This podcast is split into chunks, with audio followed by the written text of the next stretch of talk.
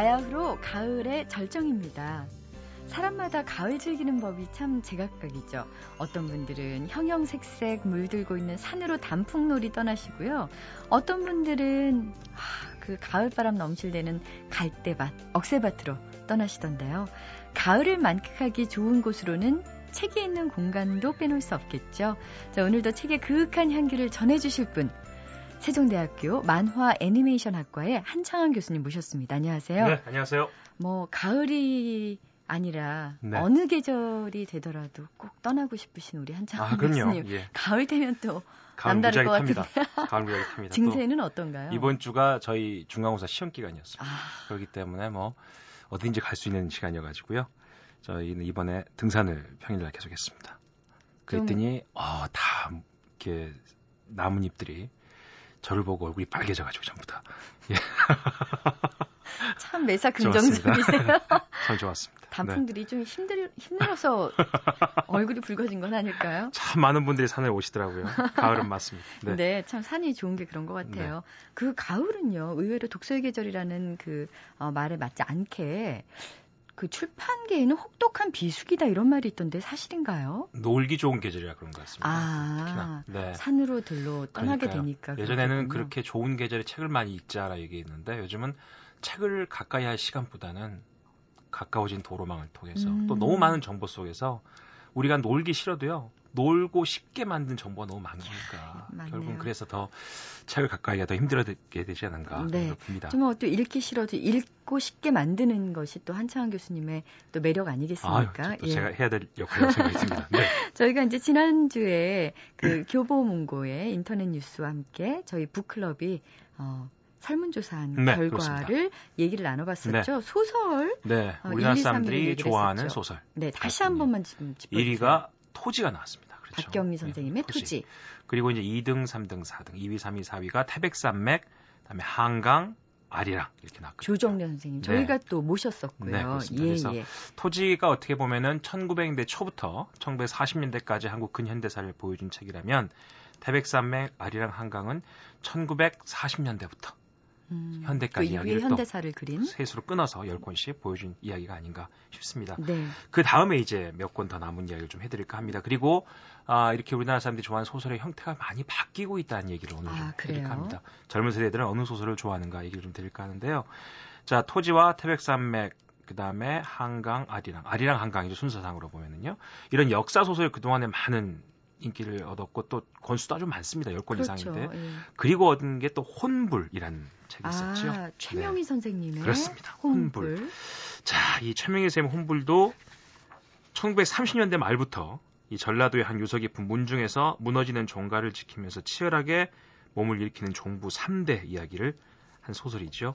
최명희 씨가 시카고 대학 초청 강연 중에 이런 말을 한 게 있습니다. 무엇이 나로 하여금 이렇게 끊임없이 홍보를 쓰게 하는 것일까? 여기에는 여러 가지 이유가 있을 터이나 첫째로 가장 중요한 바탕을 이루는 것은 나의 근원에 대한 그리움일 것이다. 아... 이를 다른 말로 하면 나 자신에 대한 그리움이라고도 할 수 있으리라. 나는 인간과 자연과 우주와 사물의 본질에 숨어 있는 넋의 비밀들이 늘 그리웠다.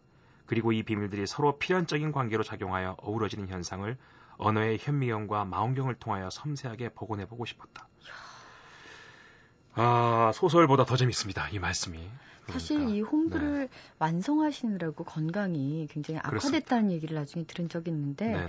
정말 그 소설은 그 사람의 육체다라는 네. 얘기가 있듯이 정말 온 몸을 불살라서 쓴 것이 그래서 피어낸 게 홍불이라는 생각이 드네요. 1980년 4월부터 1996년 12월까지 만 17년간 썼던 소설입니다. 어떤 한 일을요. 그렇죠. 저희가 10년 이상 네. 하기도 힘든데 네. 이렇게 15년, 17년, 20년 그렇죠. 이렇게 하신 분들 보면 참 대단한 생각이 네. 들어요. 그래서 그만큼 사랑받는 소설이 되지 않을까 예. 생각이 들고요. 그 외에는 또 어떤 또 소설이 있나요? 우리나라에 그런 원작을 얘기 많이 합니다. 미국 같은 경우 헐리우드에 슈퍼히어로가 너무 많습니다. 근데 왜 우리나라는 이렇게 영웅이 없냐? 바로 다음 작품이 장길산입니다.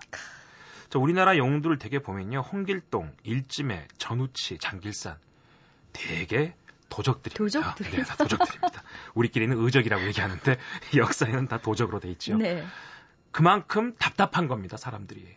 도적밖에 영웅이 나올 수밖에 없는 시대에 살았다는 것이죠. 사실 장기상 같은 경우도 역사에는 그냥 도둑이었다 이렇게 기록되어 있습니다. 아, 그냥 예. 한줄 나옵니까? 네, 그렇습니다. 그런데 자, 이 작품을 황석영 선생님께서 아주 기억해야 될 역사의 의적으로 또 만드셨죠. 네. 네. 자, 그래서 참 제가 최근에 우리 학생들한테 그런 얘기를 한 적이 있습니다. 우리나라의 슈퍼히어로 한번 찾아보자, 영웅을. 그때 학생들이 이순신 얘기하더라고요. 아. 그 정도로 우리한테는 사실 영웅이라는 게 역사 속에 있는 사람만 따지면 참 없습니다. 음. 그러다 보니까 이런 영웅에 대한 이야기가 더 목말라 하는 시대가 아닌가 이런 네. 생각을 해봅니다. 네, 네. 그 앞서서 어, 사람들이 좋아하는 소설의 형태가 참 많이 달라졌다는 네. 얘기를 하셨는데요. 어떻게 달라졌나요? 제가 지금까지 친구들은? 말씀드렸던 쭉 대하 소설들은 10권 이상입니다. 뭐 토지는 21권까지 됐지만요. 근데 최근에 나온 소설들은 세 권을 넘지 못합니다. 아. 또 어떤 대부분 소설도 한 권 있죠. 호흡이 그만큼 짧아졌다는 얘기인가요? 또 이야기들이 장구한 역사 이야기를 다루기보다는 한 시점에 대한 이야기, 그리고 인물 캐릭터에 대한 이야기, 아. 그리고 현실에 갖는 우리의 현대사의 아픔들을 우리가 알고 있었던 근현대사의 아픔이 아니라 가족의 아픔, 사랑의 아픔, 연인의 음. 아픔 이런 식으로 축소시키는 경향이 있지 않나 그러니까 어떤 큰 듭니다. 역사적 얘기라기보다는 개인적인 얘기로 네. 조금씩 조금씩 좁혀져 네. 가고 있다라는 말씀이신가요? 특히 그 다음 순위에 나와 있는 김진명 씨의 무궁화꽃이 피었습니다. 예.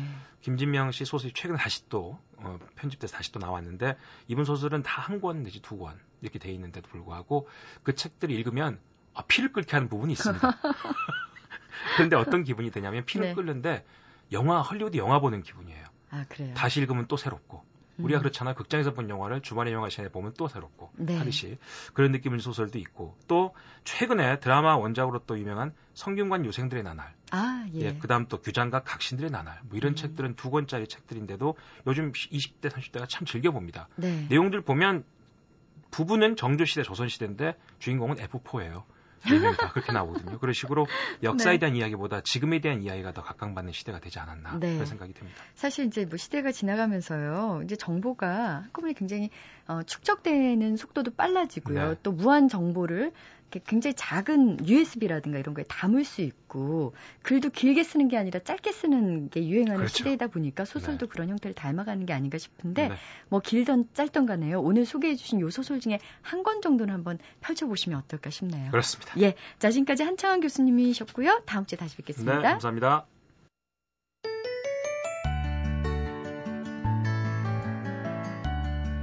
자, 책을 사랑하는 분과 함께하는 시간, 나를 사로잡은 책. 오늘은요, 15년 동안 기자 생활을 하다가 현재는 번역가로 또 칼럼니스트로 활동 중인 김흥숙 씨를 만나봤어요. 어, 김흥숙 씨는 지금까지 10여 권의 책을 번역했는데요. 번역 일을 하면서 한 가지 철칙을 세웠다 그래요. 3년 안에 10억 벌기. 이런 류의 책은 절대 선택하지 않고 어, 그만한 가치가 있는 책, 독자들의 삶의 방향을 좀 바꿀 수 있는, 삶에 영향을 줄 수 있는 그런 책을 잘 선별해서 정성스럽게 번역을 하신다고 합니다. 자, 오늘 소개해 주실 책도요, 김흥숙 씨가 번역한 작품이라고 하는데 어떤 책일까요? 이안 피어스라는 사람이 쓴 스키피오의 꿈이라는 책이에요. 어, 소설인데 배경이 한 시대가 아니라 세 시대예요. 그 로마가 점점 멸망해 갈 때 그 5세기 흑사병이 유럽을 전역을 휩쓸던 14세기 독일이 유대인들을 막 죽이고 하던 20세기 2차 대전 때 그 세 시대를 넘나들면서 주인공이라고 할 수 있는 사람은 커플들이에요. 그러면 이 사람들이 이제 사랑도 하고 자기 시대에 대한 고민도 하고 막 이러죠. 그런 거를 소재로 쓰면서 사랑이 뭐냐? 잘 산다는 게 뭐냐, 문명이 뭐냐, 교양이 뭐냐, 이렇게 아주 근본적인 질문들을 이 사람이 던지는 거예요. 읽다가, 음, 잠깐 생각을 해야 돼요. 아, 그래. 사랑이 뭐지? 이런 생각을 자꾸 하게 만들어요. 그래서 저는 이 책이 참 좋은 책이라고 생각해요. 음, 그냥 살다 보면 일상에 묻히기 쉬운데요. 그 일상 속에서 아주 근원적인 질문들을 한 번씩 던지게 만드는 책 이언 피어스의 스키피오의 꿈을 직접 번역하셨는데요. 김홍숙 씨는 세상 문제에 참 관심이 많으시대요. 그래서 직접 나서서 뭐 시위를 하는 건 아니지만 글을 통해서 행동하고 있다 이렇게 생각하신다고 하는데 그러면서 이런 말씀을 덧붙여 주셨어요. 뭔가 잘못된 게 있으면 숨기려고 하지 말고 자신의 목소리를 내면서 따끔하게 지적을 해라. 이렇게 말이죠. 자, 이언 피어스의 스키피오의 꿈을 번역하면서도 바로 그런 내용을 담고 있는 이 대목에 밑줄을 그으셨대요. 조금만 읽어볼까요, 그러면? 행동은 합리적인 영혼의 활동이지. 그것은 불합리를 매우 싫어하니 맞서 싸워야 하고, 그렇지 않으면 타락하게 되지. 다른 사람들의 불합리를 볼 때도 그것을 교정하려 해야만 하고, 그러기 위해 때로는 가르치고 때로는 공적인 일 자체에 개입해서 실천을 통해 교정해야 하지. 행동의 목적은 철학이 계속될 수 있게 하는 것이지.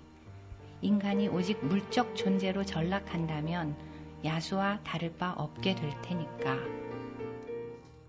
네.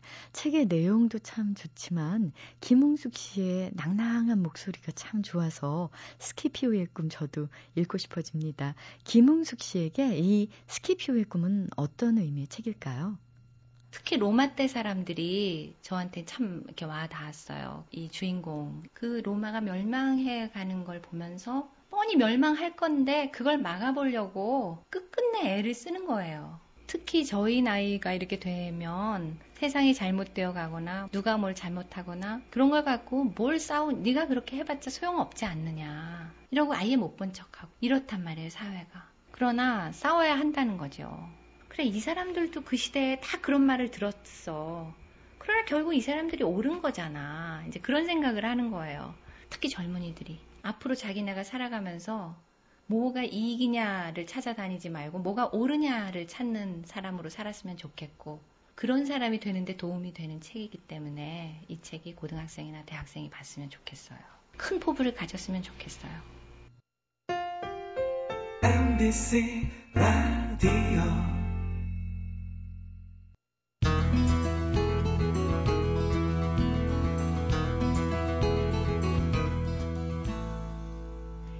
지금은 서울 인구만 천만 명이 넘잖아요. 조선 후기에는 전국의 인구가 천만 명 정도 됐고요. 한양의 인구가 30만 명 정도였습니다. 자, 그럼에도요, 조선 팔도를 주름 잡았던 꾼들은 있었습니다. 조선 시대의 유재석, 강호동 씨는 누구였을까요? 자, 지금부터 왁자지껄한 18세기 조선의 저잣거리로 가보겠습니다. 안내해 줄 분은요, 성균관대 한문학과 안대회 교수님이십니다. 안녕하십니까? 예, 안녕하세요. 네. 조선을 사로잡은 꾼들이라는 책. 정말 시간 가는 줄 모르고 두세 번 읽었습니다. 아, 고맙습니다. 예. 그 19세기 전반에 그 평양 기생들의 애환을 기록한 소품 집이 있죠. 그 녹파 잡기도 예, 예. 발굴해서 소개하셨고 예. 또 2008년엔 조선의 프로페셔널이라는 예, 예. 제목으로 당시에 뭐 여행가라든가 춤꾼 이렇게 숨겨진 조선 후기의 고수들의 삶을 재조명한 책도 내셨는데 책들 읽으면서 그런 생각 들었습니다. 왜 교수님은 주류도 아닌 당시의 비주류 사람들에게 그렇게 관심이 계셨을까? 예, 원래 제가 한문학을 하면서 이른바 주류에 대한 관심에서부터 출발을 했는데요.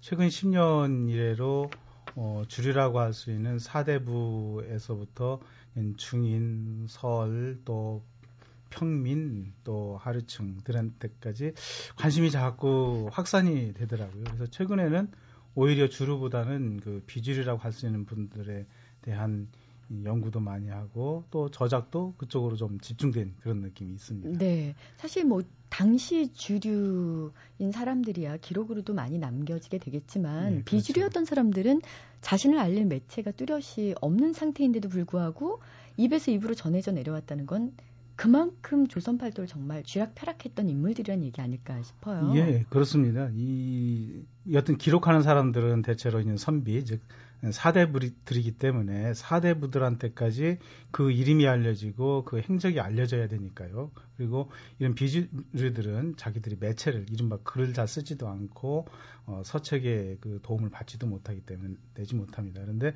또 하나 그들은 워낙 유명하기 때문에 글로 남겨지지 않는다 하더라도 사람들이 입에서 입으로 전해지는 그런 힘도 막강해서 후대까지도 그 이름이 남겨지기도 하거든요. 그런 것을 보면은 굉장히 유명했기 때문에 남아있는 것이고 그 정도까지 유명하지 않았으면은 사실은 대부분 다 사라졌다 이렇게 봐야죠. 그러니까 요즘 영화 홍보가 네. 가장 중요한 게 사람들의 입소문이라 그러잖아요. 네, 그렇죠. 예, 지금까지 전해 내려오는 거 보면 네. 이분들의 당시의 유명세가 엄청났을 것 같은데 바로 자 이분이 궁금합니다.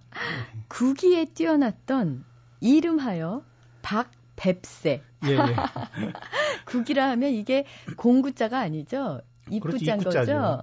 EV 기회라고 하는 그런 걸로 박백세는 사람이 자그만해서 그런 건데 아마 이 국이라고 하는 것을 잘 모르실 텐데 국이라고만 이야기를 하면요. 요즘 성대모사라고 하면은 그 아. 후신이라고 할 수 있는 그런 겁니다. 입으로 온갖 그 소리를 내는 건데 단순하게 요즘 뭐 유명 연예인의 목소리를 흉내낸다든지 하는 이런 정도의 수준이 아니고 입으로 일종의 다양한 악기를 그 흉내내고 그 다음에 장면 묘사를 하는데 그 여러 사람의 목소리를 동시에 내고 입과 코와 또 손 이런 것을 이용해 가지고 하는 그런 거거든요.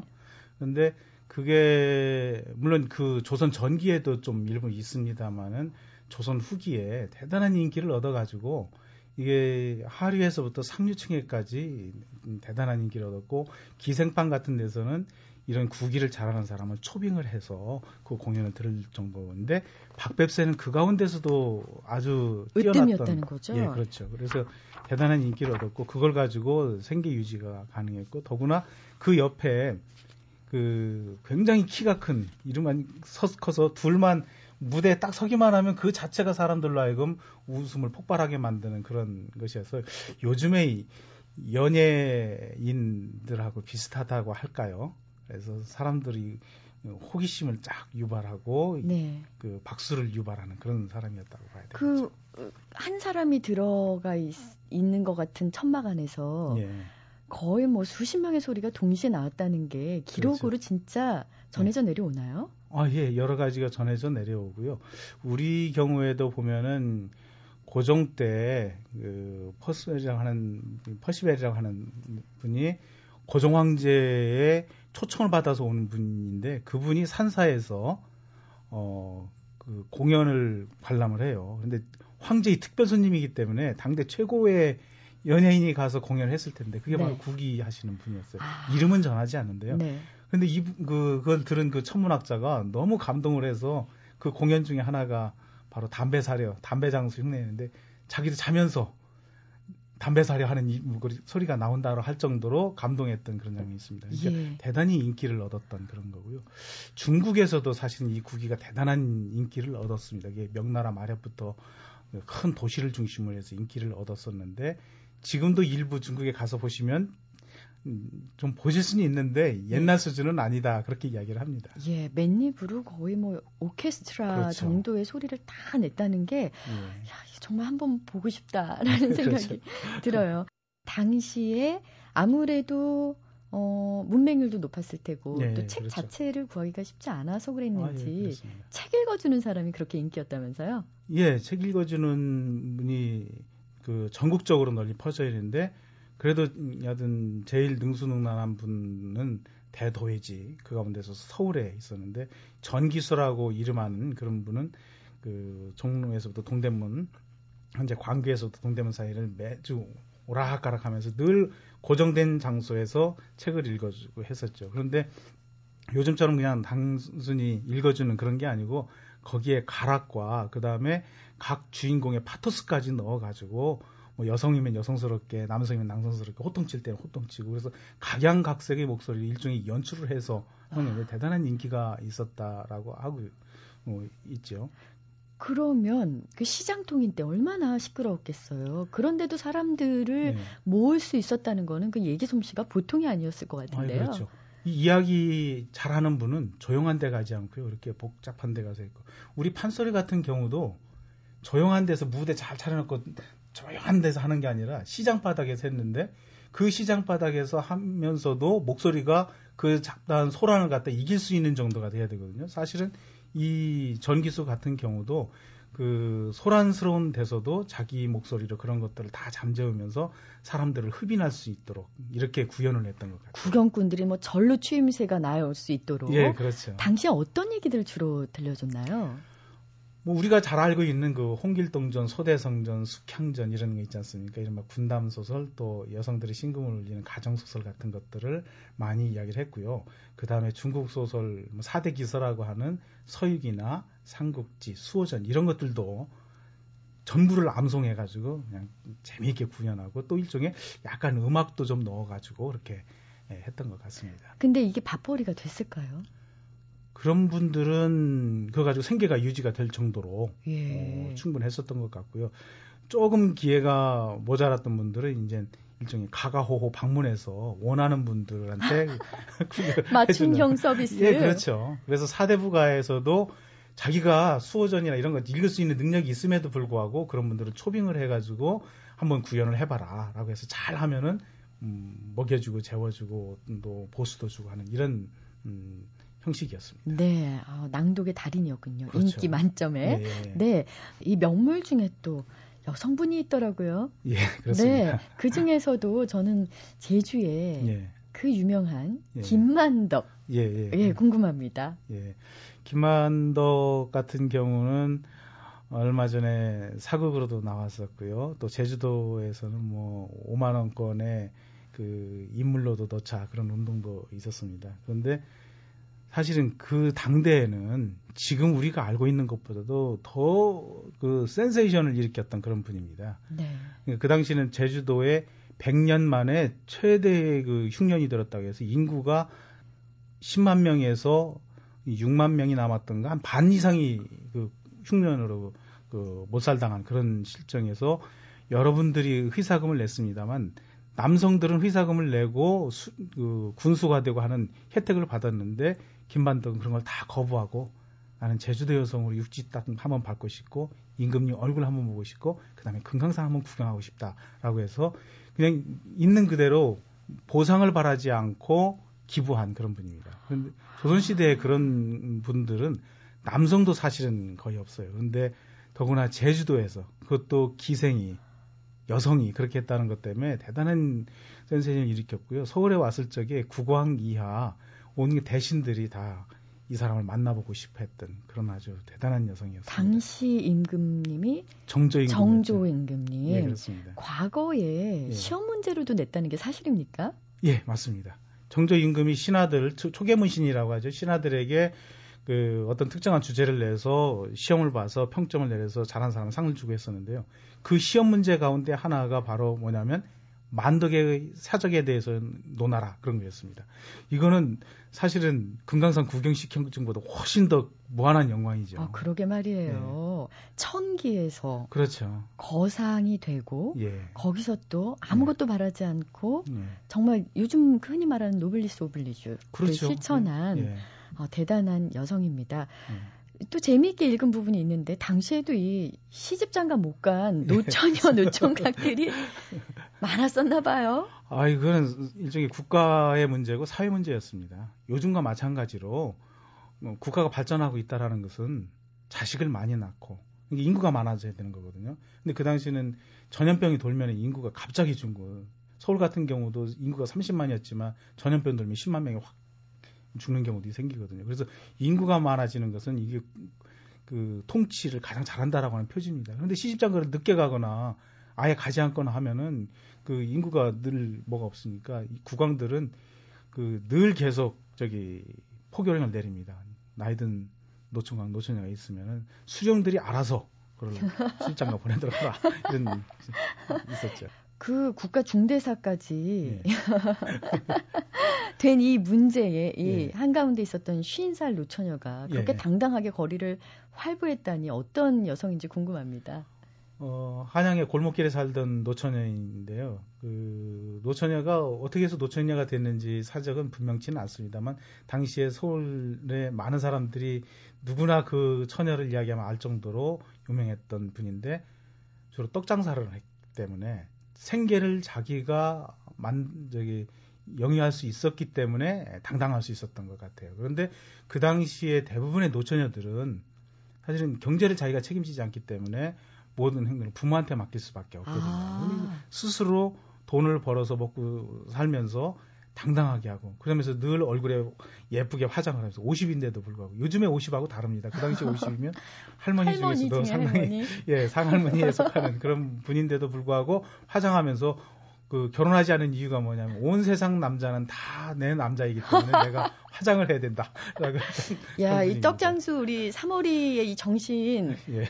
어, 굉장한 철학인데요. 그런데 그게 벌써 200년 전에 그렇게 당당하게 주장을 했고 사람들 사이에서 그런 당당함을 다 인정을 했다라고 하는 건 이게 사실은 상당히 중요한 의미이고 그그 전에 노처녀 노총각 문제를 다룬 많은 글들이 있거든요. 그런데 그런 글들 보면 이런 정도의 당당함이 드러나지 않아요. 아, 이 외에도 정말 많은 꾼들이 등장을 네. 하는데 어떻게 이런 많은 인물들을 어떤 자료를 통해서 발견하셨는지 궁금해요. 주로 조수삼의 추재기를 중심으로 해서 살펴봤고요. 추재기. 네. 예. 제목을 좀 설명 좀 해주시겠어요? 추재는 조수삼의 호이고요. 그다음에 기는 기록할 기자에 특이할 이자에서 기, 특이한 것을 기록한다는 건데요. 그 당시 사회에서 사람의 호기심을 자아내고 좀 특이한 행적이 있는 그런 사람들을 71명을 뽑아서 기록해놓은 책입니다. 그런데 아주 간략하게만 기록을 해놔서 그것만 가지고는 제거하기가 상당히 힘들고요. 이 사람들이 그 양반도 아니고 고위직을 한 사람들도 아니지만 대중적으로 너무나 많이 알려져 있기 때문에 한 사람 한 사람이 다른 기록 속에서도 조금씩 또는 많이 이렇게 나 등장을 합니다. 오. 어. 그래서 그걸 가지고 재고를 해보니까 그들의 생애가 일정 정도 어, 재구가 되어서 이제 제가 이 책으로 이렇게 엮게 된 거죠. 그 여러 가지 그 조선 시대의 네. 사료들을 다 보시고 예. 모자이크처럼 하나하나 완전 완성해 그렇죠. 나가셨던 거네요. 예, 예. 퍼즐 맞추기처럼 이렇게 맞춰 나가는. 어 대단하십니다. 이 앞에 예. 아까부터 정말 만지고 싶었던. 예. 한눈에 봐도 정말 오래된 것 같은 네. 서책이 지금 두 권이 놓여져 있는데 네. 좀 만져봐도 되나요? 아, 예, 예. 어떤 책인지 설명 좀 해주세요. 한 권은 좀 작고요.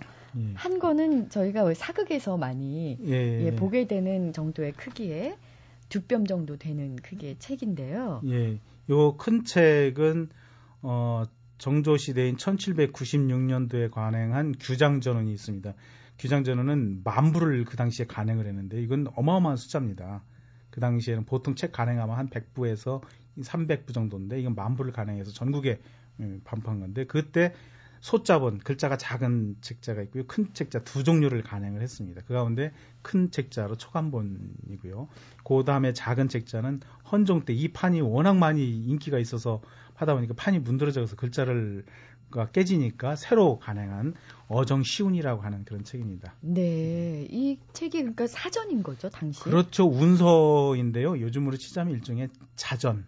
자전. 그러니까 늘 도포자라 그 소매에 넣고 예. 다니면서 예. 모르는 글자가 나올 때마다 나올 빼봤나요? 때 찾고 그다음에 시를 지을 적에 이제 예전에 운을 맞춰야 되니까 그런데 하고 간단한 뜻 같은 거 보고 하는 어. 그런 중간에 네. 지금 네. 그 북마크에 해당하는 어디까지 봤다라고 예, 예, 예. 표시하는 예. 이것도 굉장히 아름답습니다. 예, 서산이라고 하는 건데요. 네. 옛날 뭐 책 읽는 사람이면 늘 하나씩 가지고 있으면서 책에 꽂아두기도 하고 어디까지 읽었는지 꽂아두기도 하고 그다음에 책을 몇 번 읽었는지를 계산하는 그런 것으로 필수품에 해당하는 거죠. 이 북마크가 중간에 예. 이렇게 길쭉한 예. 종이로 돼 있는데 중간에 이렇게 접는 부분이 있어서 예, 예 몇번 읽었는지 표시하도록 그렇죠. 돼 예. 있네요. 참 이, 이거 자체도 예술 작품인데요. 예, 안도희 교수님께서 특히 정조 연구를 많이 하신 걸로 알고 있는데요. 2009년이었나요? 그 비밀 편지 어찰절 어찰첩이 예, 예, 예. 예. 공개되면서 예, 예. 그동안 우리가 알고 있던 정조의 모습과는 사뭇 다른 모습이 눈에 띈다 이런 얘기가 있었죠. 예, 예, 그랬었죠. 어, 정조가 심한지 일종의는 그 적대 세력이라고 알려져 있던 심지어는 뭐 정조를 암살했다고까지 그 억측을 낳은 그런 심한지한테 보낸 비밀 편지가 그 297동이 한꺼번에 나와서 그때 예, 작년 2월에 큰 그 관심을 끌었었는데요. 그게 여러 가지로 정조와 정조의 시대를 이해하는데 예, 새로운 자료로서 의미가 있습니다. 가장 큰 것 중에 하나는 어, 정조를 정치가로 봐야 된다. 그동안에 학자 스타일의 근엄한 군주 이렇게만 봤는데 그게 아니고 정조는 처음부터 끝까지 정치가다. 그래서 자기하고 어, 정치적으로 좀 알력 관계에 있는 사람까지도 포용을 해서 자기 그 통치 영역 안에 끌어들이려고 했던 그런 모습들이 음, 나타나는 그런 어. 것이고요. 그 다음에 정조는 상당히 부드러운 스타일로만 통치를 했던 것이 아니라 그 말을 듣지 않을 적에는 어떻게 보면 좀 강압적인 그런 부분으로도 했고 그 다음에 다양한 방법으로 사람을 회유하고 또 가장 중요한 것 중에 하나는 온갖 곳으로부터 정보를 캐내려고 하는 오. 그런 모습까지도 보여준다는 점에서 굉장한 의미가 있는 그런 발굴이었죠. 그 드라마 이산에서는 이서진 씨가 굉장히 부드러운 이미지로 네. 연기를 했었는데 그 이면에는 또 이런 면이 그렇죠. 있었던 거네요. 실제로는 정조는 그 부드러운 그런 측면도 분명히 있습니다만 굉장히 다혈질적인 그런 부분이 그, 그 전에 다른 역사서에도 좀 나옵니다만 이번 어차를 통해 가지고 그 부분이 굉장히 크게 부각이 됐습니다. 네. 이 조선을 사로잡은 꾼들에 등장하는 많은 이 길거리 고수들이요. 예. 영종조 시대에 아주 사랑을 예. 많이 받았고 활동을 많이 했더라고요. 예. 영종조 시대는 지금으로 보자면 어떤 시대일까요? 사실은 어느 시대에나 이런 부류들의 이런 활동은 있었다라고 봐야 되는데요. 그 특히 영종조 시대가 더욱 부각되는 것은 그 이전 시기에 비해서 그 도시화가 전국적으로 많이 됩니다. 대도의 중심으로 해서 인구가 급격하게 늘고 상업이 발달하고 그래서 서울만 하더라도 그 전에 비해서 상업 활동이 굉장히 많이 이루어지고 하기 때문에 이 상업 활동 이 벌어지고 시민 사회가 형, 어느 정도의 예, 초보적인 시민 사회가 형성된다고 하면 그 안에 신분 관계가 아니라 경제적 관계로 사람들이 모이게 되고 다양한 유흥거리가 만들어지게 되거든요. 그래서 이런 낮은 신분에서도 자기 활동 영역이 불어나는 시기가 된 거죠. 그 다음에 또 한 가지가 아, 뭐냐 하면 이런 사람들의 인간의 향기를 가치 있게 보는 시각들이 이 선비들 사이에서 부각이 됐다 그런 얘기입니다. 그 전에는 이런 사람들이 아무리 훌륭하게 활동해도 사람들이 기록해주지 않는데 이제는 사람들의 의식이 바뀌어서 저런 사람들의 활동도 대단히 의미가 있다라고 해서 요즘으로 치자면 연예인들 뭐 또 길거리에서 뭐 유랑하는 사람들까지도 다 기록을 해주고 그 사람들의 삶도 굉장한 의미가 있다라고 이렇게 예, 부각을 시켜주는 것이죠. 네, 그런 신... 것 때문에 이렇게 그 영종조 시기에 우리가 지금 볼 수 있는 그런 사람들이 많이 보이 눈에 띄는 겁니다. 예, 저도 한 번도 교과서에서는 예. 듣도 보도 못한 예, 그렇죠. 노비가 어. 한양의 정말 스타 예. 강사가 되기도 그렇죠. 하고 예. 또 심지어 주인의 대리시험까지 봤다는 그렇죠. 일화도 예, 참 기억에 남는데요. 그 외에도 내 나무라는 양반님 좀 소개 좀 해주세요. 예, 내나무 나무 장사죠. 그 당시에는 땔감 서울에서는 땔감이 외부로부터 공급이 되거든요. 그래서 나무 장사들이 그렇게 많았습니다. 주로는 지금 동대문 장안평을 중심으로 해서 여기가 큰 나무 시장이 형성되었던 곳인데 거기에는 주 대부분은 이제 평민이나 아, 천민들이 이제 나무 장사를 하는데 양반들이 들어와서 나무를 팝니다. 그런데 다른 사람들은 볼 것도 없이 뭐 나무 사세요, 나무 사세요 해야 나무 사람들 사죠. 그렇죠. 나무 사려 이렇게 하지 않습니까? 그런데 이 사람은 내 나무라고 하는 겁니다. 내 이, 나무? 예, 내 나무. 그 뭐냐면 양반의 경우에는 상업 행위를 하지 못합니다.